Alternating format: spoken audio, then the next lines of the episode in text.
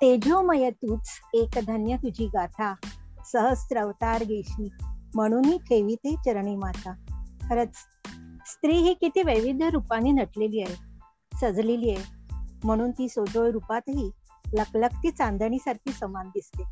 स्त्री शरणाची पत्नी आणि अनंत काळाची माता असते.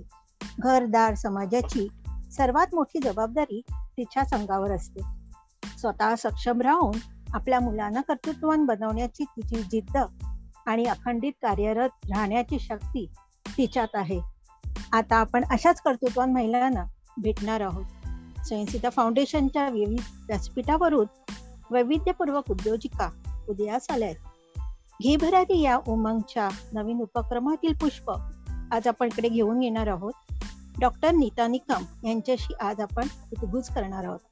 आणि त्यांच्याशी सौकल्पना उबाळे या संवाद साधणार आहे. तर मी सौकल्पना उबाळे मॅडमला पुढील सूत्रे घेण्याची विनंती करते. धन्यवाद धन्यवाद साधना मॅडम. नमस्कार मंडळी. महिला दिनाच्या या पूर्वसंध्येला स्वयंसिद्धा फाउंडेशन उमंग मंचेद्वारा आयोजित या वेबिनारमध्ये मी कल्पना उबाळे आपले स्वागत करते. आज आम्ही तुमच्यासमोर घे भरारी या आमच्या उद्योजिका महिलांच्या प्रकट मुलाखतीच्या पुष्पमालेतील दुसरे पुष्प सादर करत आहोत. आज आपल्यासोबत आपले मनोगत व्यक्त करणार आहे डॉक्टर नीता निकम. यांच्याशी आपण गप्पा मारण्याआधी त्यांच्याविषयी थोडक्यात जाणून घेऊया.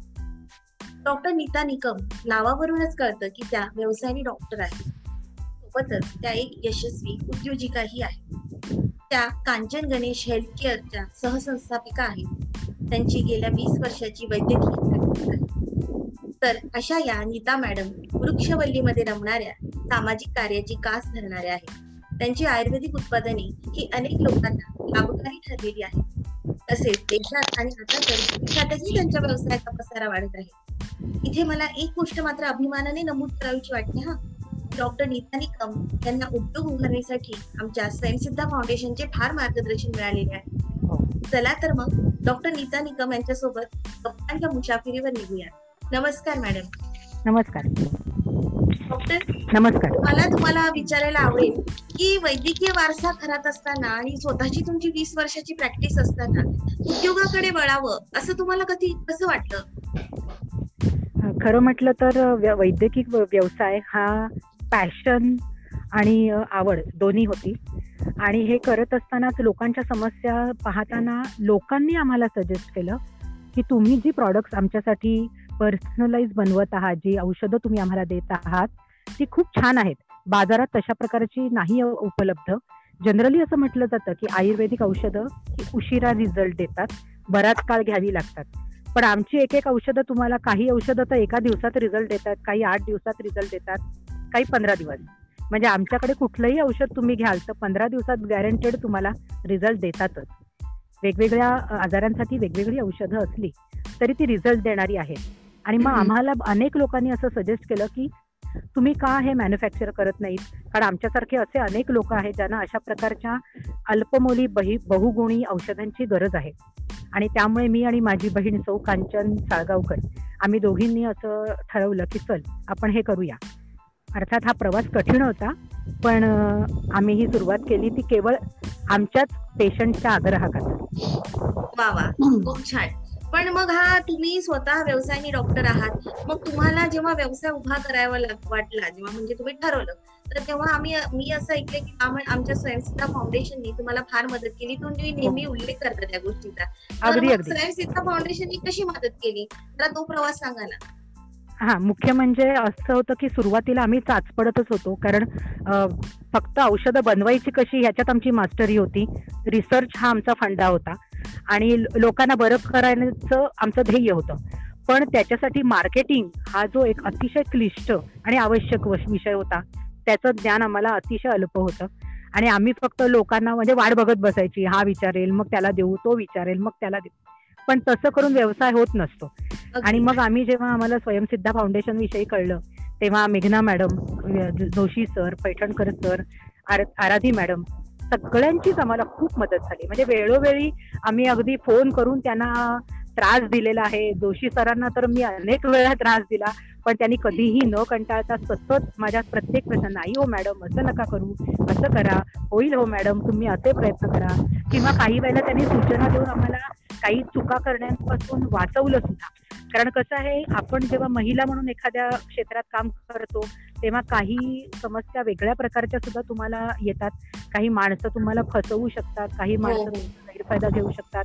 सगळ्या प्रकारचे असतात. म्हणजे तुमचं वय काही मॅटर करत नाही. तुम्ही महिला आहात हेच पुरेसं असतं. आणि हे आपल्यापैकी. प्रत्येकीने अनुभवलेलं असतं. तर त्या सगळ्या संभाव्य धोक्यांपासून वाचवणे आणि आम्हाला परफेक्ट मार्गदर्शन. म्हणजे आम्हाला वेबसाईट कशी आम्ही वेबसाईट सुद्धा बनवली होती तिथेही आम्ही फसलो होतो. त्या व्यक्तीने आम्हाला फसवलं होतं. तेही आम्हाला जोशी सरांनी खूप छान मार्गदर्शन केलं. आणि आता आमची खूप छान वेबसाईट आहे. आणि देशा परदेशातनं आम्हाला त्यातून व्यवसाय मिळतो आहे. आणि हे सगळं म्हणजे मी स्वयंसिद्धाची शतशः ऋणी आहे. कारण त्यांनी परोपरीने मला मदत केलेली. आणि मी तर प्रत्येक नवोदित उद्योजिकेला सांगेन की पहिलं तुम्ही काय करा तर स्वयंसिद्धा जॉईन करा. पण तुम्ही पण पहिले स्वयंसिद्ध जॉईन केलं की आधी कुठल्या दुसऱ्या संस्थाने अप्रोच झालात? त्याचा काही अनुभव आला होता का? हो आम्ही एक लक्षवेध म्हणून लक्षवेध फाउंडेशन म्हणून संस्था आहे. मॅडम नाव घेतलं नाही तरी चालेल. फक्त असंच तुम्ही सांगा. कोणाचं नाव घेण्याची गरज नाही. नाही. नाही म्हणजे कारण आम्हाला जसं कोणी सुचवत गेलं तसं आम्ही करत गेलो. कारण नवीन असताना आपल्याला आपण जे जे मिळतंय ते ते आपण प्रयत्न करतो व्यवसाय वाढीच्या दृष्टीने. तर तसं आम्ही म्हणजे बेसिकली आपण चाचपडत असतो. बरोबर आहे हा, त्याच्यामध्ये. म्हणजे. तिथे सुद्धा म्हणजे कुठेही आम्ही जे काही शिकलो ना ते परिपूर्ण नव्हतं. त्यांनी आम्ही उत्तम उद्योजिका बनू शकलो असं नाही. पण. मला स्वयंसिद्धाचं आवर्जाने आवर्जून सांगावं असं वाटेल की स्वयंसिद्धाने आम्हाला जे मार्गदर्शन केलं ते टू द पॉइंट होतं. त्यामुळे आम्ही कुठेही भरकटलो नाही किंवा. कुठेही चुकलो नाही. आणि जे काही आता मिळवतोय ना त्याचं खूप मोठं श्रेय स्वयंसिद्धाचं आहे. धन्यवाद मॅडम.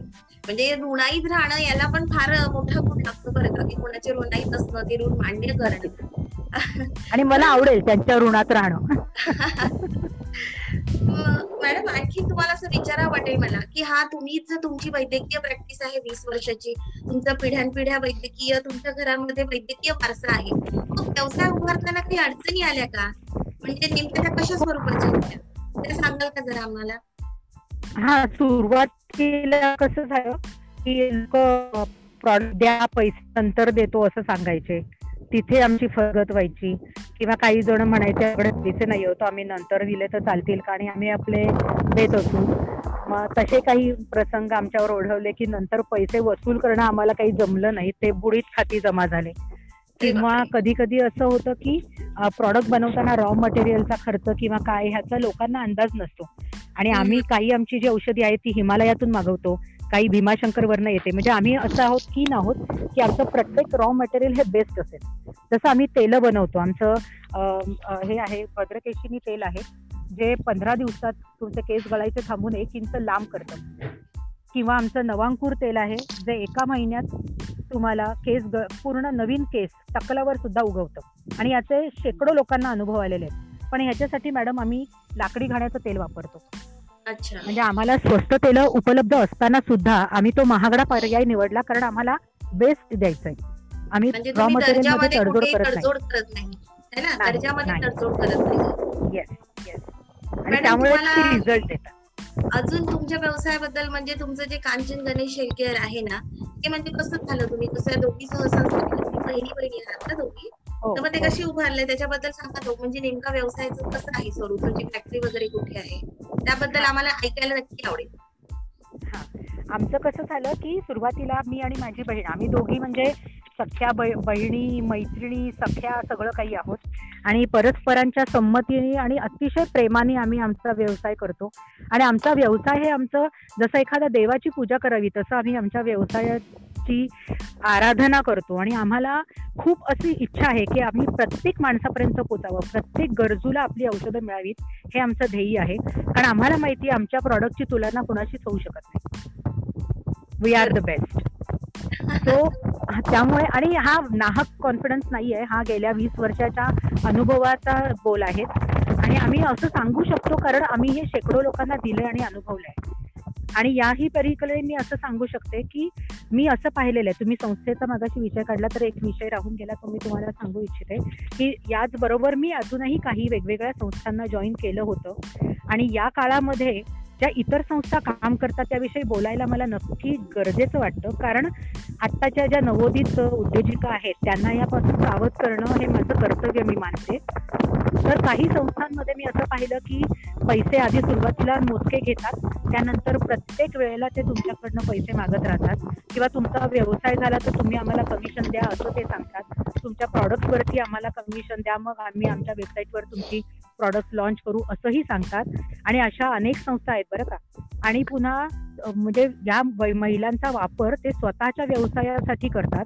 की त्या महिलांना सांगतात की आमची जी प्रॉडक्ट आहेत ती तुम्ही मार्केट करा. तर तुम्हाला आम्ही आमच्या संस्थेमध्ये सहभागी करून घेऊ. म्हणजे हे सगळे प्रकार आता चालले आहेत. हे कोरोनाच्या काळामध्ये विविध कुत्र्याच्या छत्र्यांप्रमाणे उगवलेले अनेक संस्था आहेत. यांचं लाईफ किती आहे हे मी सांगू शकत नाही. पण याला बरी पडतात हो काही बायका. म्हणजे त्यांचं नुकसान होतं या सगळ्यामध्ये. तर मी म्हणेन की इतकी जेन्युइन स्वयंसिद्धासारखी जेन्युइन इतके डेडिकेटेड मॅनेजमेंट आणि इतके छान लोक आहेत हे खरोखर तुम्हाला शोधूनही सापडणार नाही. त्यामुळे सगळ्यांच्या तर्फे मी आपली आभारी आहे मॅडम. सगळ्यांतर्फे मी तुमचे आभार मानते. की तुम्ही आमच्या फाउंडेशनला इतकं नावास नाही अनुभवाचे बोलत. खोटं नाही बोलणार. मॅडम तुम्हाला अवॉर्ड पण भरपूर मिळालेले आहेत हे की नाही? त्याबद्दल हो. सांगा ना कोणते कोणते अवॉर्ड मिळाले? हा आम्ही म्हणजे आम्हाला समाज सेवेची आवड पहिल्यापासून आम्ही दोघी सतत एकत्रच. आणि आम्ही दोन हजार बारा मध्ये जेव्हा शेतकऱ्यांच्या आत्महत्यांची नुकतीच सुरुवात झाली होती तेव्हा त्यांच्या जो विधव्या विधवा बायका होत्या तर त्यांना आम्ही नाशिकला जाऊन ट्रेनिंग दिलं होतं. वेगवेगळ्या कशाचं ट्रेनिंग मॅडम आम्ही मी स्वतः सत्तावीस प्रकारच्या उद्योगांमध्ये ट्रेनिंग घेतलेलं आहे. त्यामुळे त्याचं कसं म्हणजे सगळं नो हाऊ माझ्याकडे आहे. की तुम्ही कसं बनवावं इथपासून ते मार्केटिंग कसं करावं किंवा कसं फॅक्टरी उभी करण्यासाठी काय लागेल इथपासून ते सगळं मी ट्रेनिंग घेतलेलं होतं. आणि ते माझी हाऊस म्हणून मी साईड बाय साईड शिकत होते. ती खाज आहे मला खूप काही शिकायची. सो त्यावेळेला त्या बायकांना पापड लोणच्यातून बाहेर काढून वेगवेगळे पर्याय दिले. म्हणजे काही बायका होत्या ज्या हॉस्पिटल ज्यांच्या जवळ होती डिलिव्हरी असणारी म्हणजे ग्रॅनेक गायनोकॉलॉजिस्टची तर त्यांना मी दुपटी आणि हे बनवा रंगोट वगैरे बनवा मार्केट काय सांगितलं? किंवा वडापाव बनवणं तर वडापाव कसा बनवायचा त्याचं मार्केटिंग म्हणजे त्याचं कॉस्टिंग कसं करायचं आणि कशा प्रकारे तुम्ही ते वेगळं करू शकता इतरांपेक्षा यावर ह्याचं ट्रेनिंग दिलं. आणि मी म्हणजे अभिमानाने सांगेन की आज त्या सगळ्या बायका आपापल्या पायावर उभ्या आहेत. म्हणजे आम्हाला आग्रहाने त्या तिथे बोलवत असतात की तुम्ही या. आम्हाला तुम म्हणजे तुमचं मार्गदर्शन इतरांनाही तुम्हाला भेटवायचं की यांच्यामुळे आज आम्ही आमच्या पायावर उभे आहोत. तर आम्हाला काही त्याचा अभिमान वगैरे नाही आम्हाला फक्त आनंद आहे की कुठल्याही त्या स्त्रियांना म्हणजे त्या आत्महत्येच्या कगारावर उभ्या होत्या अशा बायकांना आम्ही त्यावेळेला वाचवलं. आणि आमच्या या कामाची कधी नव्हे ती शासनाने दखल घेतली आणि राज्य शासनाचा सावित्रीबाई फुले पुरस्कार आम्हाला दोघींना मिळाला होता. अरे वा हा. पण त्यानंतर मात्र आम्ही आमच्या व्यवसायाकडे लक्ष केंद्रित केलं कारण आमच्या घरातून आम्हाला लष्कराच्या भाकऱ्या बांधवणे बंद करा असे सल्ले मिळाले. त्यामुळे आम्ही हे केलं. वा वा. खूपच छान मॅडम. बघा मॅडम तुम्ही की नाही या ज्या आमच्या ज्या महिला आहेत ज्या नव्याने व्यवसायात एक जाऊ इच्छितात या उद्योग करू इच्छितात त्यांना काय मार्गदर्शन कराले उद्योजिका म्हणून? हा एक तर मी तर म्हणेन की प्रत्येक महिला ही मुळात उद्योजिकाच असते. कारण आपलं कुटुंब चालवणं हा एका व्यवसाय म्हणजे एखादी कंपनी चालवण्यासारखंच आहे. कारण चार ठिकाणी तोंड असणारी चार माणसं आणि त्यांचे आवडीनिवडी त्यांचे खाण्यापिण्याच्या आवडीनिवडी असतील किंवा विचारांच्या असतील या सगळ्या सांभाळून त्या सगळ्यांना एकत्रित अत्यंत कुशलतेने जेव्हा ती महिला कुटुंब चालवते ती महिला कुठलाही व्यवसाय खूप छानपणे चालवू शकते. त्यामुळे मुळात तुम्ही उद्योजिका आहातच पहिली गोष्ट. त्यामुळे असा कधीच विचार करू नका की मला हे जमेल का? तुमच्यामध्ये धडाडी असेल निश्चयाचं बळ असेल आणि करण्याची क्षमता कष्ट करण्याची क्षमता ठेवा. कुठलंही वय तुम्हाला अडवू शकत नाही. आम्हाला तो वय आम्ही मानतच नाही. मी अजूनही तरुणच आहे. आणि मी कायम म्हणजे मी शेवटपर्यंत काम करणार. हे माझं ध्येय आहे की मी सतत कार्यरत राहणार. तसं प्रत्येक स्त्रीने राहावं. आणि तुम्हाला काहीही अशक्य नाही. त्यामुळे आणि स्वयंसिद्धासारख्या सुंदर संस्थेचा तुम्ही पुरेपूर वापर करून घ्या. इतके तज्ज्ञ लोक आहेत इतकं छान मार्गदर्शन आहे. कुठेही फसगत होऊ शकणार नाही. तुम्हाला उलट वेळोवेळी वेगवेगळ्या ज्या शासनाच्या वेगवेगळ्या योजना असतात किंवा वेगवेगळे जे नवीन नवीन जे उपक्रम असतात त्या सगळ्याची अगदी परफेक्ट माहिती तुम्हाला इथे दिली जाते. त्यांचे वेळोवेळी जे सेमिनार्स होतात ते अटेंड करत जा. त्यातनं तुम्हाला खूप छान मार्गदर्शन मिळेल. आणि अडचण आली तर सगळे तयार आहेत तुम्हाला मार्गदर्शन करायला. त्यामुळे अजिबात घाबरू नका. फक्त तुम्हाला काय जमतंय आणि तुम्ही काय करू शकता ते पहिलं निश्चित करा. दुसरी करते म्हणून मी करायचं असं कधी करू नका. कारण एखादीला जो दुस व्यवसाय जमतो तो तुम्हाला जमेल असं नाही. किंवा तिला खूप पैसा मिळतो त्या व्यवसायात म्हणजे तुम्हालाही मिळेल असंही नाही. दुसऱ्याचा व्यवसाय कधी खेचू नका. प्रत्येकाच्या नशिबात प्र ईश्वराने पैसा दिलेला आहे. भरपूर पैसा आहे प्रत्येकाच्या नशिबात. फक्त संधी घेता आली पाहिजे. आणि त्याचा पुरेपूर फायदा घेता आला पाहिजे. त्यामुळे कधीही कोणाला फसवू नका दुखवू नका किंवा दुसऱ्याला लुबाडू नका. प्रामाणिकपणे तुम्ही तुमचा व्यवसाय करा यश तुमच्या दारात नक्की येणार. वा वा. खूप छान संदेश दिला नीता मॅडम. आणि तुम्ही वेळात वेळ काढून आम्हाला आताच आमच्या महिलांना अजून एक अजून एक सांगू हा मला एक अजून एक सांगायचं आहे. म्हणजे आता विषय निघालाय म्हणून तुम्ही की आम्हाला आता ऑस्ट्रेलियामधनं ऑफर आलेली आहे फ्रँचायझीसाठी त्यामुळे आमची जी प्रॉडक्ट्स आहेत सुरुवातीला आमची फक्त तेल आणि ब्युटी प्रॉडक्ट्स आम्ही तिथे स्टार्ट करतोय. माझी स्वतःची मुलगी ऑस्ट्रेलियामध्ये आमचा बिझनेस लॉन्च करते. अभिनंदन मॅडम अभिनंदन. तर मी हेही सांगेन की तुम्ही तुमच्या कुटुंबाला व्यवसाय सामावून घ्या. सगळे खूप छान मदत करतात. आणि या कोरोनाने या कुटुंबांना जवळ आणलेला आहे. त्याचा पुरेपूर फायदा घ्या. छान गोड बोला सगळ्यांशी. सगळे काम करतात. धन्यवाद धन्यवाद गीता मॅडम. तुम्ही वेगळ्यात वेळ काढून आमच्या मध्ये सामील झालात. आम्हाला इतकं मौल्यवान मार्गदर्शन केलं. त्याबद्दल मी कल्पना उबाळे स्वयंसिद्धा फाउंडेशन तर्फे तुमचे खूप खूप आभार मानते. धन्यवाद मॅडम. आणि पुढची सुद्धा आमच्या एक मिनिट. मी हा. मी सुद्धा तुमचे आभार मानते. मी स्वयंसिद्धाच्या प्रत्येक प्रत्येक मॅनेजमेंट कमिटीतल्या प्रत्येक व्यक्तीचे आणि सगळ्या जेवढ्या म्हणून तुम्ही सगळ्या माझ्या मैत्रिणी आहात तुम्हाला सगळ्यांचे खूप खूप आभार. कारण आपण भेटतो तेव्हा आपण सगळेच एकमेकांना छान ओळखतो.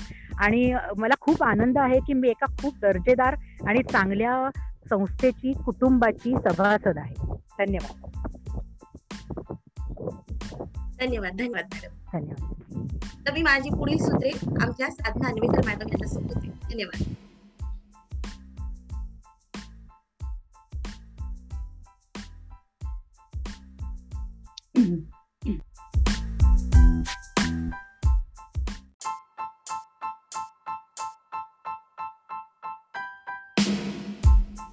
पण आहे. काही व्यक्ती या समाजासाठी दिशादर्शकासारखे असतात. समाजालाही त्या केवळ स्वतःचीच प्रगती करून न थांबता समाजालाही आपल्यासोबत प्रगती करण्याचा हातभार लावतात. तर असेच व्यक्तिमत्व असलेल्या आजच्या आपल्या व्यक्त्या श्रीमती सुरेखा वाळके मॅडम. आपण यांच्याशी गप्पा मारणार आहोत. पण त्याआधी या अष्टपैलू व्यक्तिमत्वाची आपण थोडीशी ओळख करून घेऊया त्यांची प्रमुख ओळख म्हणजे चैतन्य अस्सल मालवणी भोजन हे त्यांचं हॉटेल. त्याच्या सहसंस्थापिका आहेत. आयुष्यात येणाऱ्या असंख्य अडचणींवर मात करून एक यशस्वी आयुष्य कसे जगता येते त्याचे आदर्श त्या वयाच्या पन्नासाव्या वर्षी गावातून मुंबईमध्ये येऊन त्यांनी आपला व्यवसाय सुरू करून तो यशस्वी करून दाखवणं त्याला खरंच खूप धाडस लागतं. तर अशा या धडाडीच्या सुरेखा मॅडमना दोन हजार चौदाला टाइम्स नावचे बेस्ट फूडी अवॉर्ड मिळाले आहे. तसेच मालवणी जेवणाला आंतरराष्ट्रीय ओळख मिळवून देण्यासाठी त्या सध्या रेडी टू कुक या मालवणी मसाल्यांवर काम करत आहेत. त्यांच्या चैतन्य अस्सल मालवणी भोजन यांच्या याच्या मालवण सावंतवाडी अंबोली गोवा मुंबई येथे शाखा आहेत. चला तर मग तुमची उत्सुकता अधिक न जाणता आपण सुरेखा मॅडमकडून त्यांच्या जीवन संघर्षाची कहाणी ऐकूया. नमस्कार सुरेखा मॅडम आपले खूप खूप स्वागत आहे. नमस्कार. नमस्कार मॅडम. आमच्या सगळ्या श्रोत्यांना ना तुमच्याकडून खूप काही जाणून घ्यायचं आणि खूप चांगलं मार्गदर्शन तुम्ही करा तर मग आपण गप्पांना सुरुवात करूया मॅडम? हो हो हो नक्की. मॅडम आपल्या लहानपणाबद्दल किंवा हे जे सर्व काही अचीव केलं त्याची तुमच्यामध्ये जिद्द कशी निर्माण झाली? याबद्दल आम्हाला जरा सांगाल का? आम्हाला नक्कीच आवडेल ऐकायला. नक्की. प्रथम मी आपले सर्वांचे आभार मानते मला इथे बोलवल्याबद्दल. आणि माझी माझं मत तुम्हाला जाणून घ्यायचं आहेच तर आपण आता सुरुवात करूया. मी खर तर मालवणची माझा जन्म मालवणचा म्हणजे माझी पन्नास वर्ष मालवणलाच गेली.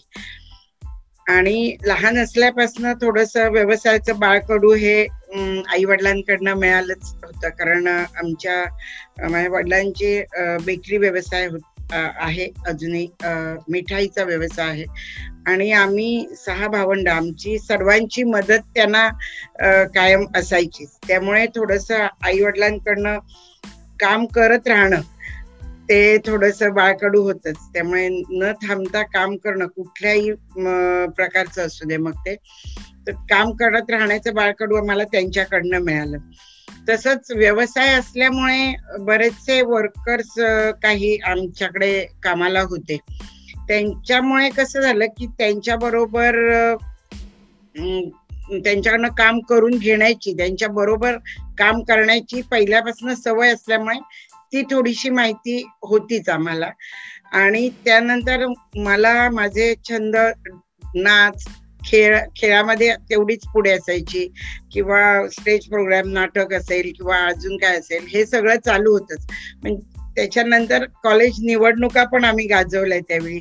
त्यामुळे ते पण ते पण थोडस अंगात असल्यामुळे सगळे सगळं थोडं थोडं थोडं म्हणजे नक्की काय करायचं हे क्लिअर नव्हतं. पण कुठे कमी नव्हते.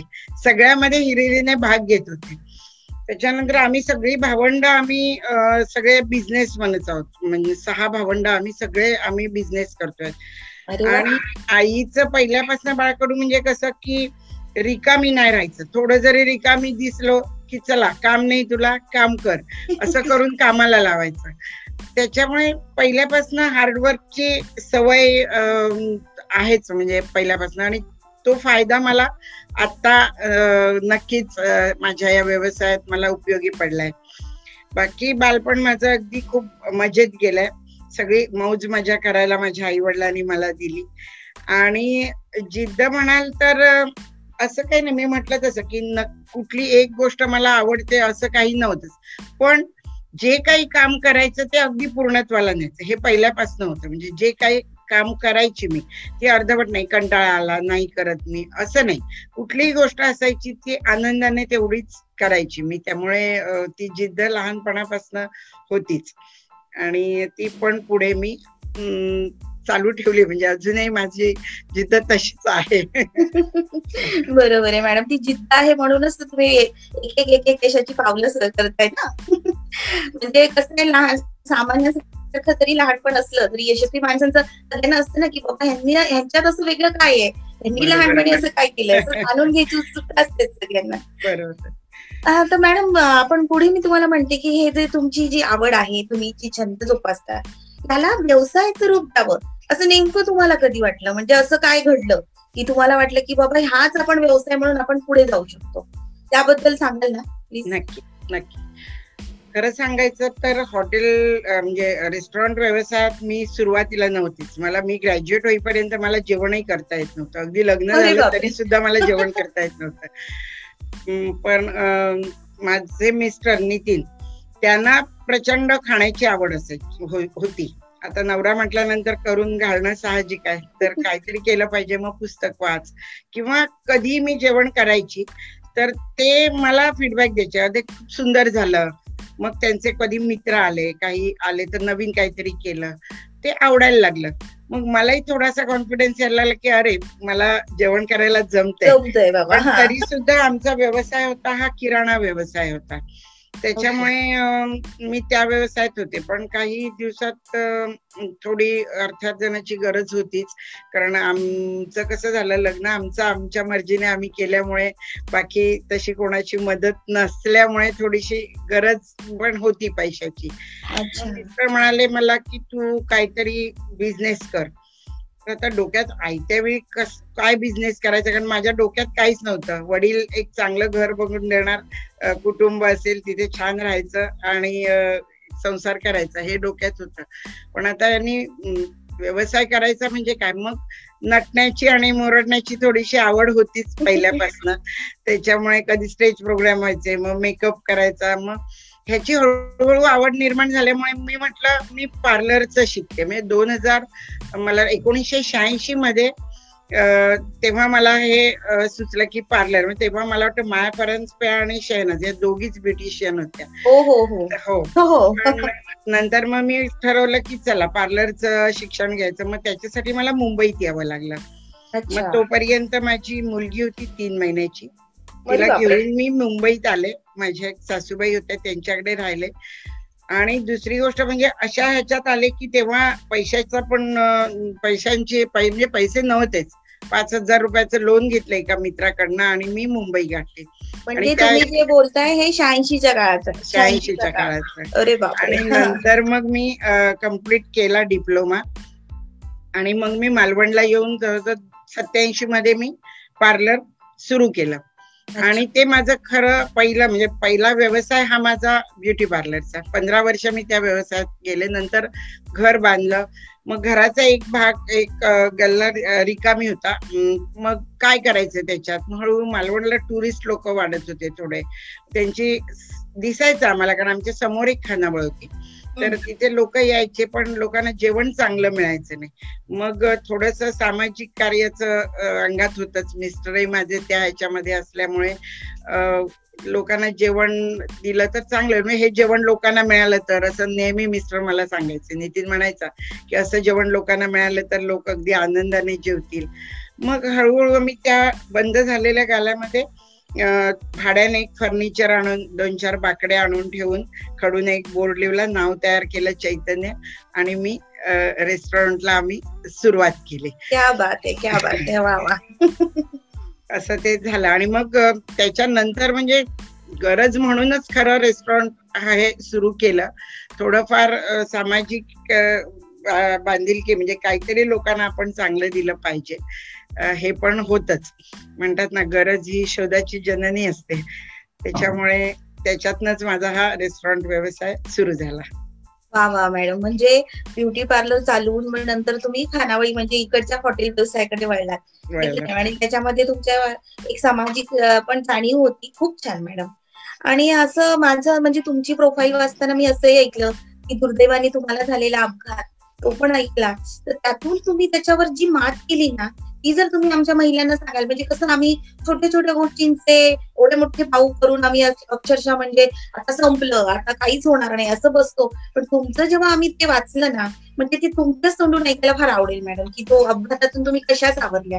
तर सांगा ना तो अनुभव नक्की नक्की. एवढं सगळं करून मी जेव्हा मुंबई मुंबईवरनं आले आणि पार्लरला सुरुवात केली घरात छोटीशी खोली होती त्याच्यातच त्या छोट्याशा जागेमध्ये मी अगदी थोडक सामान घेऊन ते सुरुवात केलेली.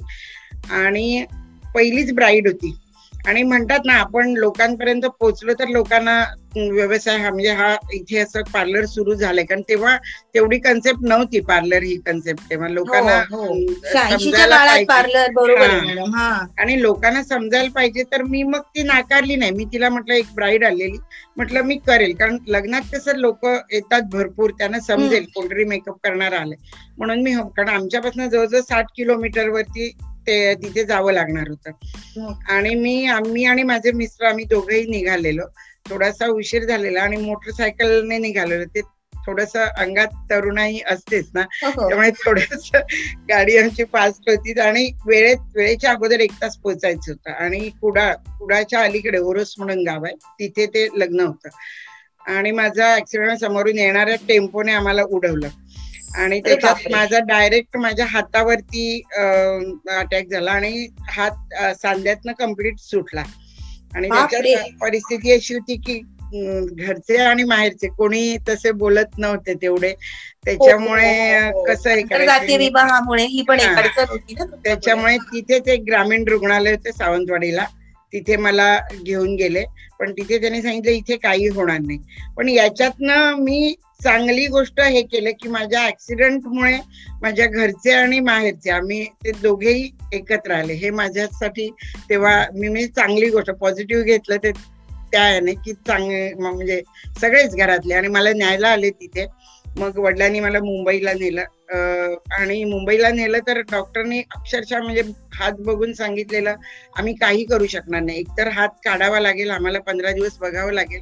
गँग्रिंग झालं तर हात काढावा लागेल. अगदी म्हणजे तुमचं नशीब चांगलं असेल तर मग ट्रीटमेंट सुरू झाली. आणि दीड महिन्यानंतर माझ्या हाताचं ऑपरेशन झालं.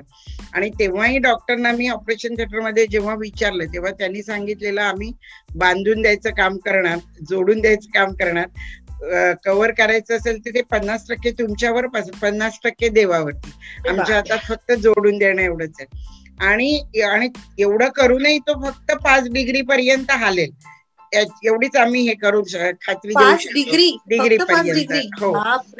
आणि त्याच्यानंतर मग मी कारण म्हटलं तसं की पैशांची गरज होती आणि उभी राहते तेवढ्यातच मी कोलमडून पडले म्हटल्यानंतर काहीच होणार नाही आणि उजवा हात तर आणि जिद्द होतीच नाही मी करून दाखवेन. हे पहिल्यापासूनच होतं. आणि मग मी एक्झरसाईजला म्हणजे पीठ मळणं दळणं जात्यावरती दळणं हे मी सगळं करायला लागले. त्याच्यात पार्लरचंही बेडवरती झोपून आयब्रोज करायला बघणं हातात सिजर घेऊन मी थांबवली नाही ती प्रॅक्टिस जमत नव्हतं पण ती चालू ठेवली. आणि एका वर्षात जवळजवळ माझा हात नव्वद डिग्री पर्यंत हालचाल करायला लागला.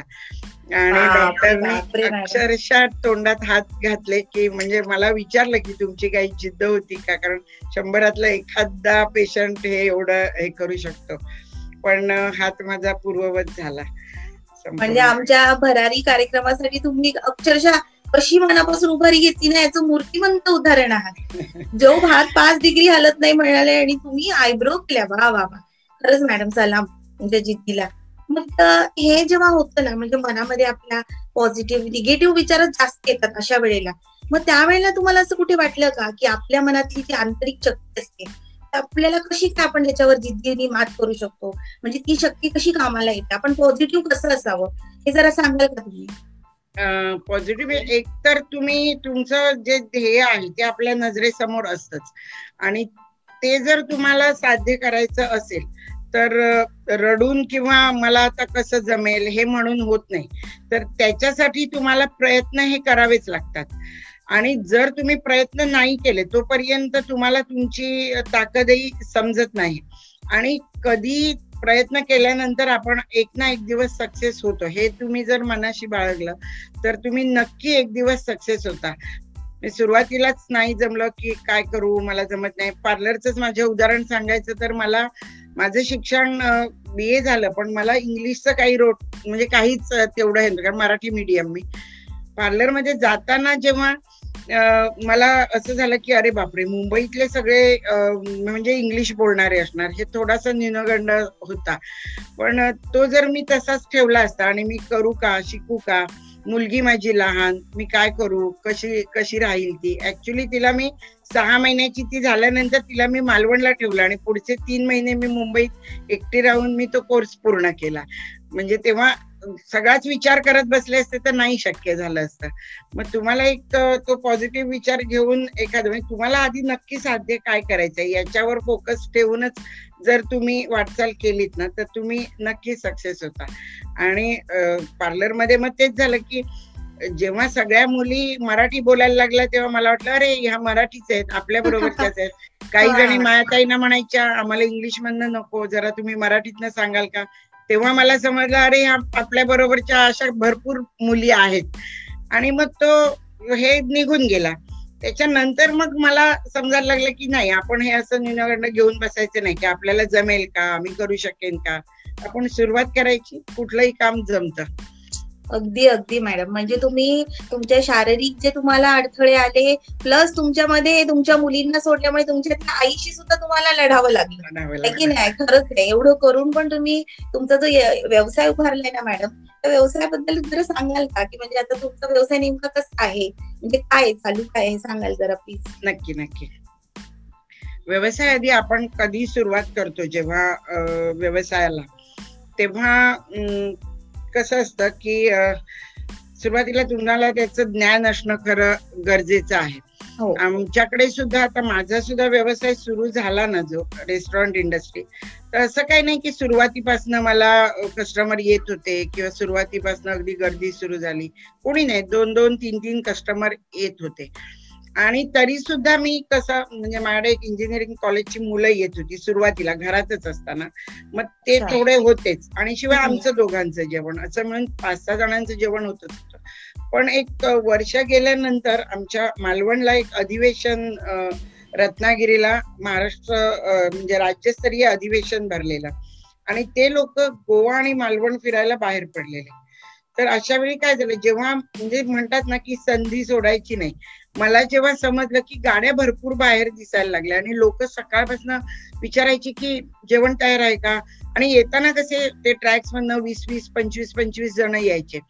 आणि माझं तिकडे तर जेवण दहा पंधरा जणांचं फक्त भरलेलं असायचं बनवलेलं असायचं. मग दुसऱ्या दिवशी आम्ही ठरवलं माझे मिस्टर सकाळी जाऊन मासे भाजी वगैरे घेऊन यायचे.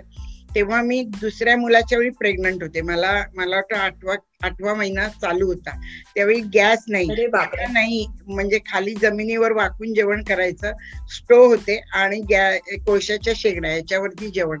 मग ठरवलं म्हणजे म्हणतात ना की असं म्हणजे अंगात एकदा संचार तसं मला ते झालेलं एवढे दिसत समोर कस्टमर तर आपण ही संधी सोडायची नाही. मग आम्ही सकाळी सहा वाजता उठायचो. ते मासे वगैरे घेऊन यायचे. तोपर्यंत मी सगळी जेवणाची तयारी करायची. आणि सकाळी सहा वाजल्यापासून कस्टमर सुरू व्हायचे. ते रात्री दोन वाजता शटर आम्ही खाली करायचो ना तेव्हा संपायचे. मध्ये आम्ही असं जेवणाचा टाइम झाला आता नाही वगैरे हे कधी केलं नाही. त्यामुळे आणि त्यावेळी मालवणमध्ये दोन चार खानावळी होत्या फक्त. म्हणजे लोकांची इतकी गैरसोय होती जेवणाची. रेस्टॉरंट असं मालवणचं पहिलं आम्ही सुरू केलं. आणि ती संधी आम्ही न सोडल्यामुळे आमचं म्हणजे बऱ्यापैकी टर्निंग पॉइंट जो म्हणतात तो तिथे. इवन आमचा म्हणण्यापेक्षा मालवणचाही टर्निंग पॉइंट मालवणला टुरिस्ट लोक त्या दिवसानंतर टुरिस्ट लोक कारण आठ दिवस जवळजवळ ते शिक्षक लोक येत होते. आणि मग लोकांनाही मालवणही फार आवडायला लागलं. आणि त्याच्यानंतर मग मी हळूहळू सेट व्हायला लागले. मग गोव्याला एक मी थ्री स्टार हॉटेल तिथं त्यांचं किचन एक सेट करून दिलं. सावंतवाडीला एक रेस्टॉरंट मी सुरू केलं. आणि आंबोलीला दोन रेस्टॉरंट सुरू केली. हे असे हळूहळू अनुभव पण मला घेत आले. तिथल्या लोकांकडनं मी अजून तिथले काही कर्मचारी होते त्यांच्याकडनं बऱ्याच गोष्टी शिकले. आणि मी हळूहळू ह्या रेस्टॉरंट व्यवसाय मालवणमध्ये वाढवायला सुरुवात केली. मालवणमध्ये आज आमचं नव्वद सिटिंगचं रेस्टॉरंट एसी रेस्टॉरंट अजूनही आहे आता चालू. तर ते रेस्टॉरंट सेट केलं मग मी तिथे. त्याच्यानंतर मी दोन हजार दोन हजार दहाला मी मुंबईत आले. आणि दोन हजार अकराला मुंबईत रेस्टॉरंट होम डिलिव्हरी आणि टेक अवेने सुरू केलं. ही माझी व्यवसायाची सुरुवात. होती बापरे बापरे. नक्कीच. खूपच अभिमानास्पद आहे मॅडम. म्हणजे असं वाटतं की आपण छोट्या छोट्या गोष्टींचे किती भाऊ करतो ना? आणि तुम्ही अशा सहज सांगतायत की आठ महिन्यांची गरोदर होते. सकाळी दहा पासून सुरू करत होतो की दोन वाजेपर्यंत. बापरे याच्यामध्ये शारीरिक आणि मानसिक क्षमतेची खरंच खूप कसोटी लागते. चला मॅडम तुमच्या कार्याला खरंच चला. मग हा व्यवसाय मॅडम तुम्ही जेव्हा करत होत्या ना म्हणजे हा व्यवसाय तुम्ही एवढा वाढवला. मग एक महिला म्हणून तुम्हाला काय म्हणजे काही अडचणीला सामना करावा लागला किंवा एक महिला म्हणून या व्यवसायात येताना म्हणजे तुम्ही म्हणता तो काळ बोलताय शहाऐंशीचा. आता सुद्धा महिला म्हणून बऱ्याच अडचणींना आपल्याला सामना करावा लागतो. तेव्हा तर शहाऐंशी पासून तुम्ही सुरुवात केली. मग एक महिला म्हणून तुम्हाला काही अडचणी आल्या किंवा काही वेगळं काही असं अनुभवायला आलं का? तर ते नक्कीच आवडेल आम्हाला ऐकायला मॅडम. खरं सांगायचं ना तर मी मी आधी पहिल्यापासून मला मी एक महिला आहे किंवा मी काम म्हणजे कसं हे करू असं कधीच मनात आलं नाही. मी मला कधी कमी लेखलंच नाही की महिला म्हणजे माझ्याने होईल का? किंवा मला कशी ट्रीटमेंट मिळेल? मी कुठे एखाद्या कामासाठी गेले तर तिथे कशी ट्रीटमेंट हे माझ्या आधी कधी डोक्यातच नाही. त्यामुळे आतापर्यंत तरी ना मला महिला म्हणून कोणी काही वाईट वागणूक दिली किंवा मला वाईट अनुभव आले असं कधीच झालं नाही. कारण मीच स्वतःला आधी कमी मला कधीच आवडत नाही की मी बस मधनं जाते. तेव्हा सुद्धा मला असं कधी आपण बरोबरीने पुरुषांच्या काम करतो असं म्हणतो. तर का महिला म्हणून आपण आपल्या मनात तो एक न्यूनगंड हे करायचा की मी महिला आहे. आपणच ठरवलं की आपण स्ट्रॉंग आहोत आपण सगळं करू शकतो. तर अशा अडचणी कधीच येत नाहीत असं मला म्हणजे माझं तरी वैयक्तिक मत आहे. अगदी अगदी. आतापर्यंतच्या अगदी इव्हन गावापासून आता मुंबईत मी एकटी आले एकटीने सगळं उभं केलं तेव्हा मुलं पण छोटी मिस्टर मालवणला असायचे तेव्हा मी इथे एकटीच होते. एकटीने सगळं एवढं उभं केलं तर मला कधीच आतापर्यंत असं वाईट अनुभव कधी आले नाहीत किंवा मी कशात कमी पडतेय असंही कधी झालं नाही. मग याच्यामध्ये मॅडम या सगळ्या प्रवासात कुटुंबाने कशी साथ दिली तुमची? म्हणजे मुलं तुमची. त्यांनी कधी तक्रार केली नाही की आई तू व्यवसायाकडेच लक्ष देतेस आणि आम्ही म्हणजे मग आम्ही तुझ्या सेकंडमध्ये येतोय सेकंड प्रायोरिटी देतोय. असं कधी घडलं नाही का? कुटुंबाने कशी साथ दिली मॅडम? नाही मी तर म्हणते खरं तर ना मी बऱ्याच मी जेव्हा बोलते तेव्हा महिलांना मी नेहमी सांगते. की पहिला आधी तुम्ही तुमच्या कुटुंबालाही प्राधान्य द्या. जे किती तुम्ही मोठे व्हाल. पण तुम्ही तुमची सुरुवात त्यांच्याकडनं होती. माझ्या मुलांना माझ्या सासूबाई किंवा आई सगळे जे ह्यांनी जर माझ्या मुलांना सांभाळलं नसतं तर मी हे काही करूच शकले नसते. मग तुम्ही त्यांना सुद्धा जेवढा मान दिला पाहिजे तेवढा तेवढा तो त्यांना मिळाला पाहिजे. तरच आपण हे करतो. तसं मुलं मुलं सुद्धा माझी माझी मुलगी तर अगदी छोटी सात आठ वर्षाची असताना सुद्धा माझ्याबरोबर चपात्या करायला लागणं किंवा भांडी घासणं हे सुद्धा करत होती. आणि. त्यांना मुलांना छोट्या जाणीव करून दिली की बाबा असं असं केलं तर आपल्याला पैसे मिळतात. पुढे आपल्याला हे करायचंय मोठं व्हायचंय. सुरुवातीपासून ह्या जाणीव करून दिल्या. तर मुलांनाही समजतं. त्यामुळे आता पण मुलांना म्हणजे आता मोठी झाली तेव्हा शाळेतून आल्यानंतरही आम्हाला मदत होतीच. तसं म्हटलं तर माझा एक मित्र आहे तो मला नेहमी म्हणतो की तुला सुरेखा दोन्ही मुलांची लॉटरी लागली म्हणून तुला हे जमतं कारण माझी दोन्ही मुलं तशी शांत होती पण आणि समंजस पण होती. आणि मी. तर म्हणते त्यांच्यावर संस्कारही तसेच झाले कारण माझ्या सासूबाईंनी पण खूप माझ्या मुलीचा तर सगळा सांभाळ त्यांनीच केला. त्याच्या कारण मी मुंबईला जेव्हा होते नंतर मी त्यांना तिला मी जेव्हा मालवणला ठेवले तर ती ती त्यांच्याकडेच असायची. पण कधी तक्रार नाही केली मुलांनी. आणि दुसरी गोष्ट ना समोर दिसतंय ना की ही करते काम. त्याच्यातनं हम्म. काही अं, मिळतंय म्हणजे ती वाढते कुठेतरी. हो हो. चांगलं होते तर मग कुटुंबात नाही तुम्हाला नाही कोण हे करत. आणि माझं म्हणणं की त्यांनाही त्याच्यात सामावून घ्या. तुम्ही काय करता? त्यांच्याशी शेअर करा की मी असं करते मला याच्यातनं एवढं एवढं हे मिळतंय किंवा त्यांनाही सांगा की म्हणा एक नुसतं एक वाक्य हवं असतं की तुम्ही आहात म्हणून आहोत आम्ही आता हे तुमची एवढी एवढी मत हे एवढं नुसतं बोललं तरी त्यांना खूप असतं. आणि आपोआप कुटुंबातनं मला तर वाटतं असं की महिलांना कधी कोणी किंवा मिस्टर म्हणा कधीच कोणी विरोध करत नाही सुरुवातीला होईल थोडासा पण जेव्हा तुम्ही करून दाखवाल ना पण मग कुटुंबाला बरोबर घेऊनच तुम्हाला हे सगळं करावं लागतं. अगदी अगदी मॅडम. म्हणजे तुम्ही एकाच वेळेला समाजाचंही ऋण मांडताय कुटुंबाच्याही ऋणाईत राहताय. म्हणजे कसं ना एक रुजू व्यक्तिमत्वाचं लक्षण आहे की बाबा समाजामुळे कुटुंबामुळे मी चालले आणि त्यांनाही चांगलंच वाटतं ना. बरोबर हा. मॅडम तुमचा हा जो यशस्वी व्यवसाय आहे ना मग हा उभारताना तुम्ही आमच्या महिलांना की यशस्वी व्यवसाय व्यवसाय करताना काय करावं? आणि काय करू नये? म्हणजे काय चुका टाळाव्यात? म्हणजे की जेणेकरून व्यवसायामध्ये त्या पुढे जातील किंवा म्हणजे परत त्यांना त्याच त्याच चुका करणार नाही. त्याबद्दल काय सांगाल? तुम्ही पहिलं म्हणजे ना तुम्ही कुठलाही व्यवसाय निवडताना तुम्हाला तो व्यवसाय करताना तुम्हाला आनंद मिळाला पाहिजे. हे एक मुख्य असतं. तर तुमचा तो व्यवसाय टिकून राहतो आणि तुम्हाला त्याच्यात आनंद मिळतो.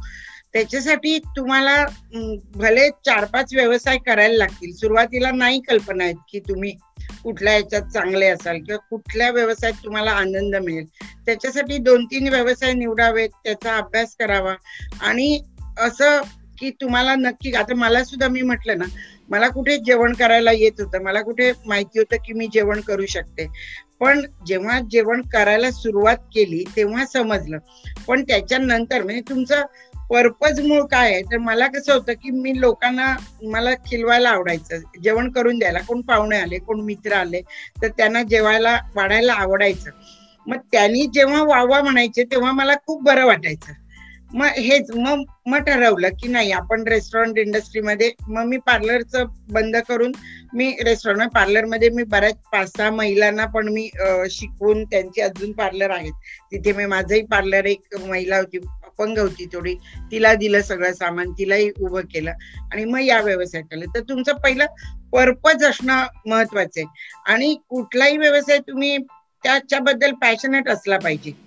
एक हो, म्हणजे हो, ते अगदी. तुम्ही आपणच ठरवायचं की मी कशात मला मजा वाटेल किंवा बरं वाटेल व्यवसाय करायला. पॅशन म्हणजे काय? तर तुम्ही पूर्ण दिवस ते काम करत राहिलात तरी तुम्हाला थकवा नाही आला पाहिजे.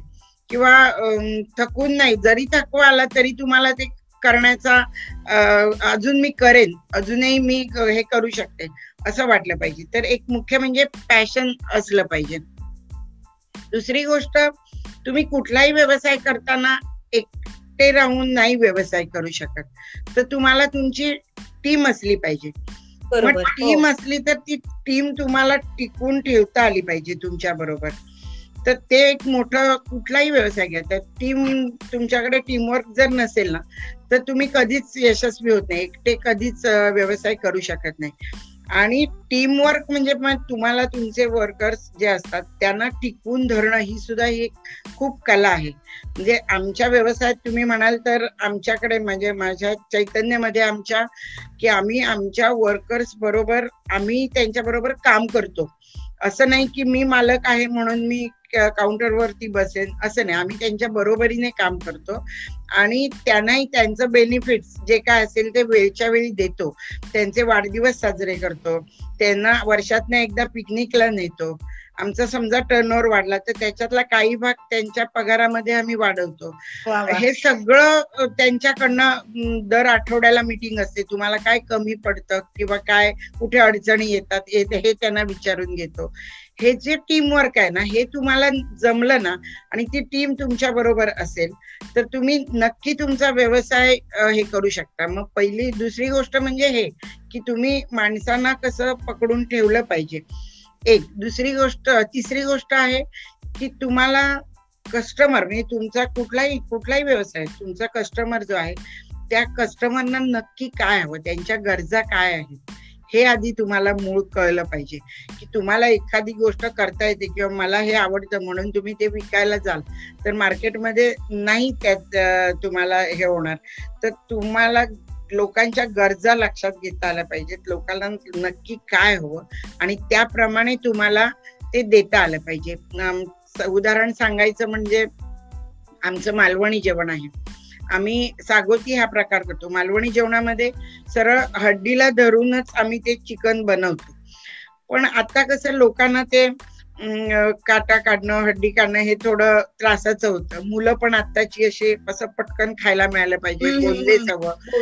तर आमच्याकडे मालवणी जेवणात बोनलेस हा प्रकार नाही पण तरी सुद्धा लोकांची मागणी होती तेव्हा मला. तर मग मी ते बोनलेस सागोती जशी म्हणजे ती टेस्ट आली पाहिजे आपण जी बनवतो ती टेस्ट आली पाहिजे अशा प्रकारे मी बनवली. आणि आता आज असं आहे की ती डिश माझी इतकी हिट झालेली आहे बोनलेस सागोती असं म्हणजे तुम्हाला लोकांना नक्की काय हवं हे सम समजलं पाहिजे आणि त्यांच्या याने गेलं पाहिजे. म्हणजे माझा मुलगा नेहमी मला म्हणतो की आता सध्या आपण मालक नाही आहोत. ग्राहक आपले मालक आहेत. आपण त्यांच्याप्रमाणे आपण काम केलं पाहिजे. हे असं म्हणजे जेव्हा तुम्हाला गरजा लक्षात येतात तेव्हा तुमचा कुठलाही प्रॉडक्ट असेल हे तुम्हाला तुमचं सेल होतं. दुसरी चौथी गोष्ट क्वालिटी तुमची क्वालिटी तुम्ही मेंटेन केली पाहिजे. असं नाही म्हणजे मी तर म्हणते कधी तुम्ही स्पर्धेत नका उतरू की समोरचा इतक्याने विकतो तर मी माझा रेट कमी असला पाहिजे तर माझं प्रॉडक्ट विकेल. नाही तुम्ही तुमची क्वालिटी इतकी चांगली ठेवा. माझं रेस्टॉरंट सुरू झालं जेव्हा मालवणला तेव्हा आमच्यासमोर एक खानावळ होती. तिथे आठ रुपये शाकाहारी थाळी होती. तेव्हा माझी. शाकाहारी थाळी पंधरा रुपयाने होती मी ब्याण्णव ला सुरुवात केली रेस्टॉरंट इंडस्ट्रीला ओके. एकोणीसशे ब्याण्णव त्याच्यामुळे तेव्हा पंधरा रुपये शाकाहारी जेवण होतं माझ्याकडे. पण तरी सुद्धा लोक माझ्याकडे जेवायला येत होते. सांगायचा उद्देश एवढा की स्पर्धा न करता तुमचा क्वालिटी जी आहे ना ती तुमची चांगली ठेवा. लोक चांगलं असलं तर आपोआप येतात. त्याच्यानंतर तुम तुम्ही कुठलाही व्यवसाय करताना व्यवसाय सुरू करायच्या अगोदर तुमचं डॉक्युमेंटेशन असणं खूप गरजेचं आहे. म्हणजे तुम्ही काय करणार आधी? कसं करणार कोण करणार तुम्हाला काही अडचणी येतील तर तुम्ही त्या अडचणी येऊनवरती कसं मात करणार हे तुमचं डॉक्युमेंटेशन पहिलं असणं गरजेचं आहे. आणि तर ते जर नसेल तुम्ही डायरेक्ट व्यवसायाला सुरुवात केली तर मध्ये बरेच अडथळे येण्याचे चान्सेस जास्त असतात. मग आणि एकदा अडथळे यायला लागले की आपल्यामध्ये निगेटिव्हिटी यायला सुरुवात होते. मग आपण थोडस नाराज होतो नाही चालत नको करूया. असं व्हायला लागतं. त्यामुळे डॉक्युमेंटेशन असणं खूप गरजेचं आहे. दुसरी गोष्ट ह्या सगळ्या प्रोसेसला तुम्हाला वेळ देणं पण तेवढंच गरजेचं आहे. म्हणजे तुम्ही उघडला कुठलाही बिझनेस सुरू केला तर तुम्हाला ताबडतोब कधीच पैसा येत नाही. त्याच्यासाठी काही वेळ जावा लागतो. आमच्या रेस्टॉरंट इंडस्ट्रीला तर असं म्हणतात की तुम्हाला तीन वर्ष तरी तुम्हाला लॉस मध्येच बिझनेस करावा लागतो. त्याच्यानंतरच एक दोन वर्ष तुम्हाला नो लॉस नो प्रॉफिटमध्ये करावा लागतो. आणि पाच वर्षानंतर तुम्ही कुठे सेट होता त्याच्यानंतर मग तुम्हाला पैसे मिळायला लागतात. तोपर्यंत तुम्हाला पेशन्स पेशन्स ठेवावे लागतील. तिसरी गोष्ट तुम्ही एकदा व्यवसाय सुरू केला तुम्हाला समजा एक वर्ष झालं तर तुमच्या प्रॉडक्टमध्ये काहीतरी तुम्ही इनोव्हेशन केलं पाहिजे. इनोव्हेटिव्ह असलं पाहिजे. काहीतरी नवीन अजून प्रॉडक्ट एक दोन सुरू केली पाहिजेत. तर तुमच्याकडे तुमचा कस्टमर तुम्हाला टिकवून ठेवता येतो. अदरवाईज तेच तेच घेतल्यानंतर एखादं दुसरा समोरचा कधी बिझनेस सुरू करतो आणि त्याच्याकडे काहीतरी नवीन असेल तर लोक तिकडे जायला लागतात. मग तुम्हाला मार्केटमध्ये टिकून राहायचं असेल तर इनोव्हेशन खूप गरजेचं आहे. म्हणजे ते नवीन नवीन पदार्थ करणे. तर हे असं सगळं केल्यानंतर मला वाटत नाही की तुमच्या बिझनेसला कुठला. आणि मी म्हटलं तसं स्पर्धा करू नका कोणाशी. हे करू नका मी म्हणते ना तर हे स्पर्धा करू नका. दुसरं गोष्ट तुम्ही फॅमिली आणि बिझनेस असं थोडस वेगळं ठेवलं पाहिजे. फॅमिली वेगळी आणि तुमचा बिझनेस वेगळा. बरेच लोक चला आता पाहुणे जेवायला आले किंवा पाहुण्यांना हे हवं मग पैसे नाही घ्यायचे द्यायचं. तुम्ही डिस्काउंट द्या. पण फुकट नका देऊ. म्हणजे फॅमिली आणखीन बिझनेस हा थोडासा वेगळा. म्हणजे बिझनेस आणि तिसरी गोष्ट तुम्हाला कुठली मदत हवी असेल तर तुम्ही ती मदत मागायला लाजू नये असं मला वाटतं. की काही म्हणजे आमच्याकडे मी बुजणा हा प्रकार होता अगदी सुरुवातीला. म्हणजे मी जेव्हा रेस्टॉरंट मला मुंबईमध्ये सुरुवात केली तर मी बोंबील बुजणं कारण मालवणला हा प्रकार नव्हता. सुरुवात केली तर एक कस्टमर म्हणाला आम्ही असं बनवत नाही मला नाही आवडलं. तर त्यांच्या घरातली एक जेवण करणारी माझ्या रेस्टॉरंटला जेव्हा एक पार्सल न्यायला तेव्हा मी तिला किचनमध्ये बोलून तुम्ही मॅडम माईक माईक आपला म्यूट झालाय. सुरेखा मॅम बघा. हा हा येतोय आवाज? हो हो येतोय आणि मग तिच्याकडनं मी ते शिकवून घेतलं शिकून घेतलं आणि मी त्याप्रमाणे द्यायला लागले. म्हणजे माझं म्हणण्याची म्हणजे तुम्हालाच मलाच सगळं येतं मी करते ते बरोबर असं कधी नसतं. कधीतरी तुम्हाला मदत मागावीच लागते आणि ती मागायला तुम्ही कधी हे करू नका. तिसरी गोष्ट पैशाची सांगड घालावी लागते. म्हणजे कधी कधी कसं असतं आपल्याकडे समजा एक चार पाच लाख आहेत. तर बरेच जण काय करतात तुम्ही एखादं हे उघडला बिझनेस उघडला तर ते पैसे तुमचं इंटिरियर किंवा बाकी हे सगळं कारण कधीच पैशाची सांगड घालता येत नाही. ते पाच लाख कधी समजत समजतच नाही. आणि मी म्हटलं तसं तुम्हाला सेट व्हायला दोन वर्ष लागतात ना मग त्यावेळी काय होतं बिझनेस मधले पैसे घालावे लागतात. मग त्यामुळे तुम्हाला बिझनेस तुमचा वाढतोय हे तुमच्या लक्षात येतच नाही मग पुन्हा निगेटिव्हिटी तर पैशाची सांगड घालता आली पाहिजे. हे पैसे किती पैसे मी इंटिरियरला वापरणार किती पैसे मी पुढच्या दोन वर्षाकरता ठेवणार हे खूप गरजेचं आहे. आणि हे जेव्हा तुम्हाला करता येईल हे करता येईल तेव्हा तुम्ही सक्सेस होऊ शकता. या बात आहे मॅडम तुम्ही अगदी वस्तुपाठच घालून दिला की कसं असावं एखाद्या बाईचं माइंड की कुटुंबाला कुटुंबाच्या जागी व्यवसाय व्यवसायाच्या जागी आणि पैशाची सांगड आणि वा वा. खरंच म्हणजे अफलातून कॅरेक्टर आणि आमच्या आज महिलांना ज्या ह्या महिला सहभागी झाल्यात ना त्यांना अक्षरशः म्हणजे व्यवसाय करताना कसं एबीसीडी पायऱ्या कशा चढाव्या त्याचं खूप छान मार्गदर्शन केलं मॅडम थँक्यू तर आता की नाही आमच्या ह्या सहभागी महिला आहेत ना त्यांच्याही मनात कुठेतरी काहीतरी छोटी छोटी प्रश्न असतीलच ना? तर आपण त्यांना थोडस तुम्ही त्यांना पण थोडस मार्गदर्शन करा. पण त्यांचेही प्रश्न घेऊया. तुम्हाला कुणाला जर काही मॅडमना प्रश्न विचारायचे असतील ना तर विचारू शकता मेघना मॅडम हॅलो हो कोणाला प्रश्न विचारायचे असतील तर विचारा हँड रेस करा तुम्ही आणि मॅमला प्रश्न विचारू शकता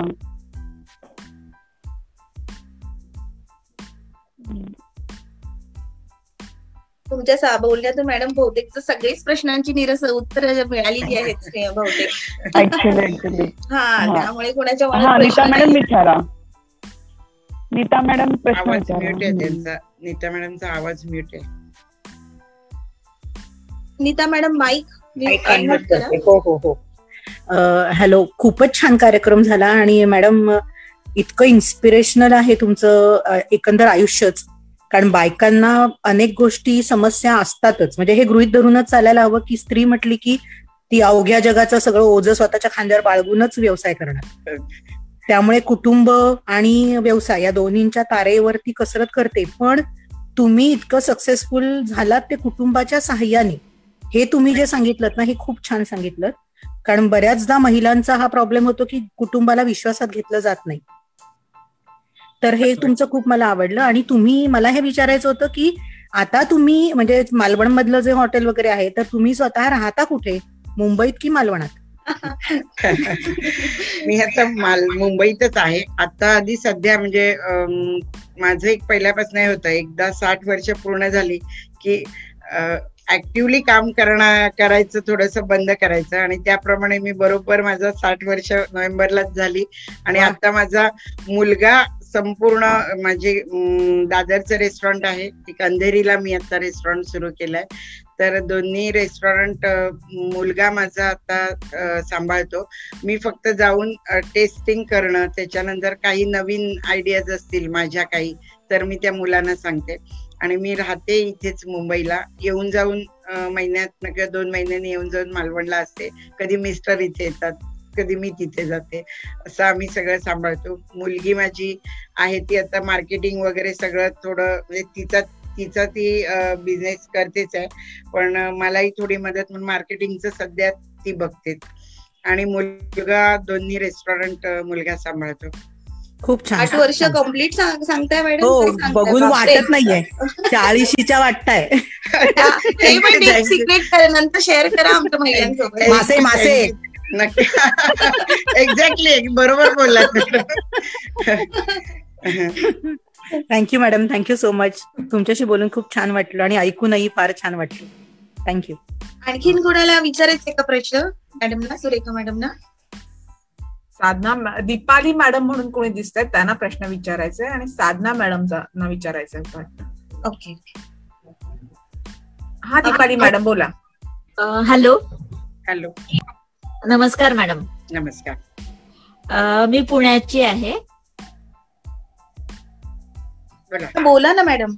हॅलो ऐकू येत आहे आवाज हा येतोय येतोय हो, आवाज. येतोय. हा येतोय तुमचं म्हणजे आताच सगळं म्हणजे ऐकून खूपच छान वाटलं मोटिवेशनल वाटलं मला.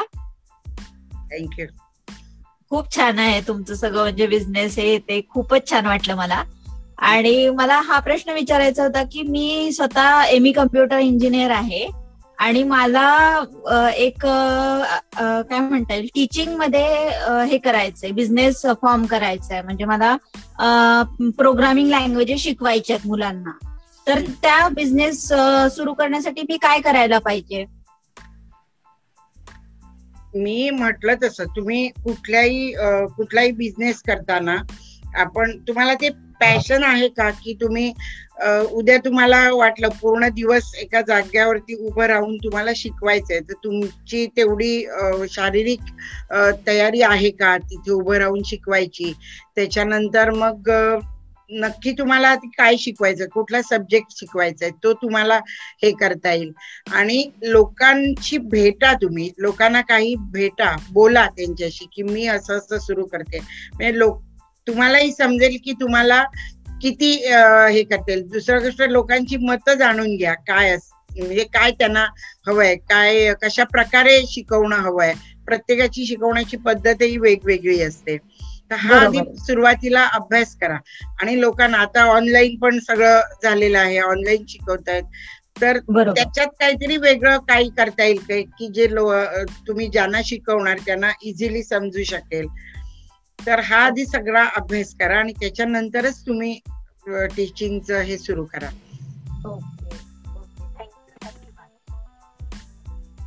आणखीन कुणाला विचारायचे आहेत का प्रश्न? साधना मॅडमला विचारायचं आहे वाटतं. कुणाला विचारायचे आहेत का प्रश्न? हॅलो. Hello hello. हा मी साधना अणवेकर बोलते. थँक्यू सुरेखा मॅडम तुमचा प्रोग्राम मी ऐकत होती. ऍक्च्युली मी प्रवासामध्ये आहे. खूप खूप छान तुमचं म्हणजे सगळं मोटिवेशन आणि आम्ही घेतलेलं आहे. इतक्या कडकर याच्यामधनं तुम्ही परत उभ्या राहिल्यात आणि इतक्या छान प्रमाणे तुमचं तुम्ही चैतन्य तुमचं उपहार गृह तुम्ही सुरू प्रवासामध्ये आहेत त्या त्यामुळे हा हा. गाडीमध्ये होते. कनेक्शन प्रॉब्लेम नेटवर्क इश्यू असू. शकतो थोडासा. आणखीन कुणाला काही प्रश्न आहेत का? तुम्ही मला कधीही वाटलं कोण मला एक विचारायचा प्रश्न. ओके विचारा. मॅडम आजकाल कसं म्हणजे आपण काही करायला गेलो ते कोणाशी डिस्कस केलं तर बऱ्याच लोकांना म्हणजे आपल्या आयडिया आपण सांगतो आणि त्यांची मदत मिळण्याचा प्रयत्न करतो. पण माझा अनुभव असा आहे मी जॉब करत होते काही वर्ष तर मी माझ्या कलिग्स बरोबर जे शेअर करायचे तर ते मी चालू करायच्या अगोदर कोणतरी पटकन कॉपी करून घेतो तर कॉम्पिटिशनला आपण कसं हे करायचं? म्हणजे आपण दृष्टीने त्यांना शेअर करतो की आपण काहीतरी करूया. तर पण ते सांगायला गेलं की कॉम्पिटिशन असं होऊन जातं. आता आपण आपले मित्रमैत्रिणी कन्सिडर करून त्यांना सांगतो. पण शक्यतो असं काहीतरी भलतच होऊन जातं.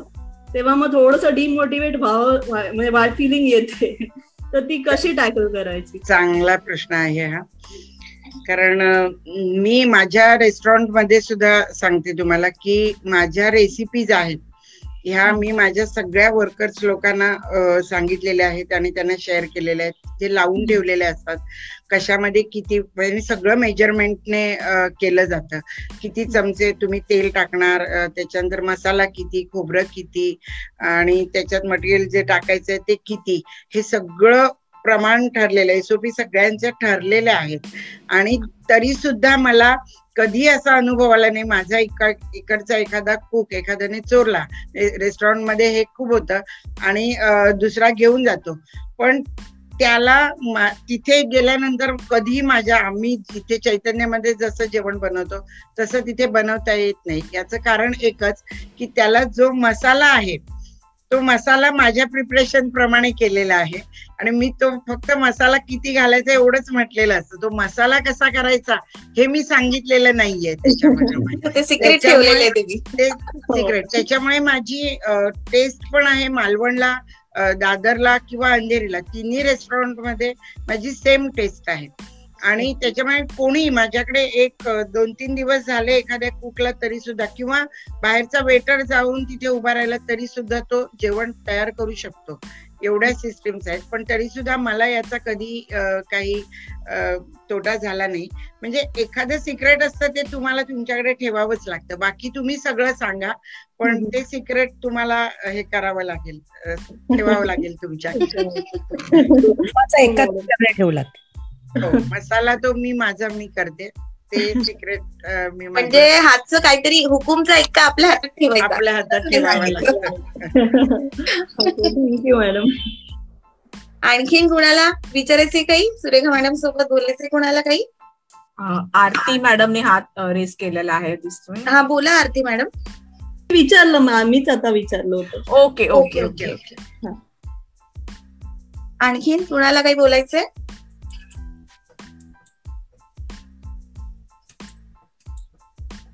मला वाटतं बहुतेकांचे मनीत मनातली प्रश्न आता संपलेली आहेत आता.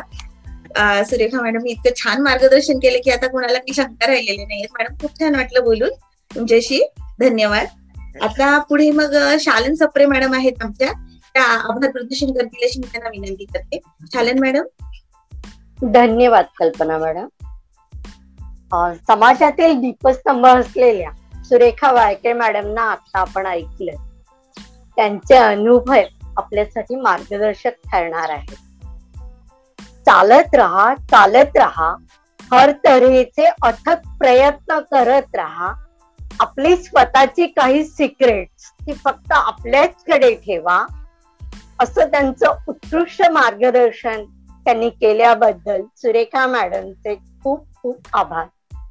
आणि असे स्फूर्तीदायक वेबिनार आपल्यासाठी उपलब्ध करून देणाऱ्या स्वयंसिद्धाच्या मॅनेजमेंटचे म्हणजेच अध्यक्ष श्री भूषण पैठणकर सचिव श्री विजय जोशी विश्वस्त श्री राजेश पाटील श्रीमती मानसी जोशी डायरेक्टर श्री दत्ताराम वाळवणकर श्रीमती आराधी ठाकूर श्रीमती मेघना गावडे तसेच मॅनेजमेंटचे सदस्य. श्रीमती दर्पणा भट्टे श्रीमती अंजली नवलकर श्रीमती नम्रता गावडे साधना अणवेकर चौकल्पना ओबाळे मयुरा डोंबे वंदना भालेकर यांचे आभार. त्याबरोबरच वेळात वेळ काढून आपण सर्वांनी या वेबिनारला भेट दिली म्हणून आपण सर्वांचेही खूप खूप आभार. या आभार प्रदर्शनाबरोबरच आजचे हे वेबिनार संपन्न होत आहे. लवकरच अशा एखाद्या स्फूर्तीदायक वेबिनारला आपण भेटू. नमस्कार. नमस्कार.